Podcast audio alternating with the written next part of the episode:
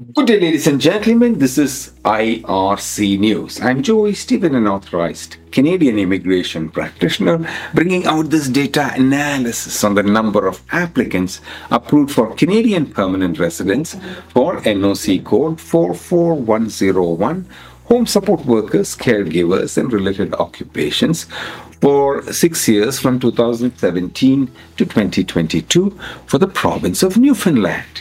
Today is the 9th of September 2023, and I'm coming to you from the Polinsys Studios in Cambridge, Ontario.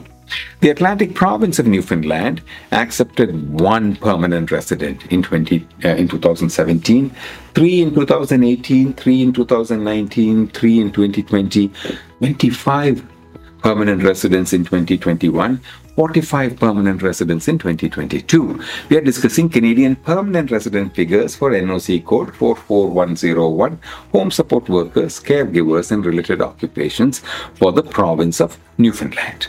The total for six years until 2022 was 80.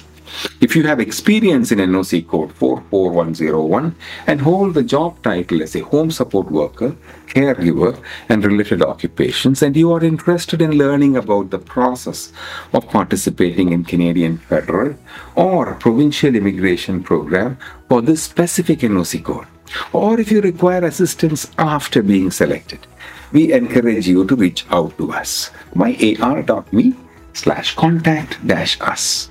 Our team will be pleased to assist you in navigating the immigration process professionally.